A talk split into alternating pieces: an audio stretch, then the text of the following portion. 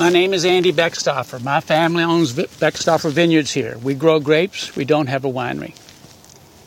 The, Nap- the Napa Valley is about 200 years old. In the 1820s, the Spaniards came up to California, and by 1840, there were vines in the valley. These vines were planted by people who were not farmers. They were merchants, they were dentists, they were traders but they knew quality and they knew that to improve your situation, you improved your quality and didn't increase your tonnage. And that culture remains today.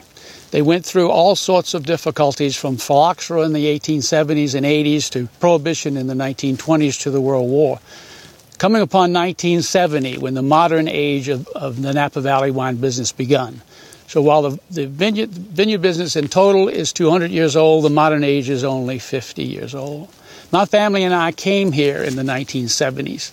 We weren't wealthy, but we were educated in business and we knew something about farming. And so the getting into the winery business, it cost a lot to start a winery and it also cost a lot to uh, start a vineyard.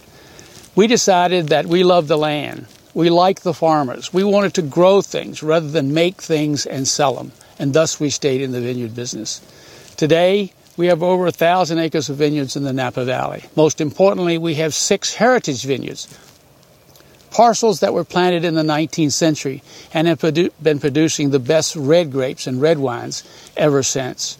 We grow primarily Cabernet Sauvignon, and we sell it to wineries who do a vineyard do a vineyard designate, which means that 95% of the grapes in those wines m- must come from a single vineyard, from our vineyard. Thus, we emphasize more the, the, the quality of the terroir than the skill of the winemaker. It allows us to return to return a price for our grapes that is reflective of the retail price of the wine and not a commodity price thus returning more revenue to the land. Further, it emphasizes the importance of vineyards and allows us to preserve them. But lastly, we think it makes better wine. Traditionally in agriculture, the grower wants to overproduce and the winery wants to underpay. With this situation, we're on the same page because we're both compensated based on the final retail value of the wine, and that makes better wine. The Napa Valley is, has a very bright future.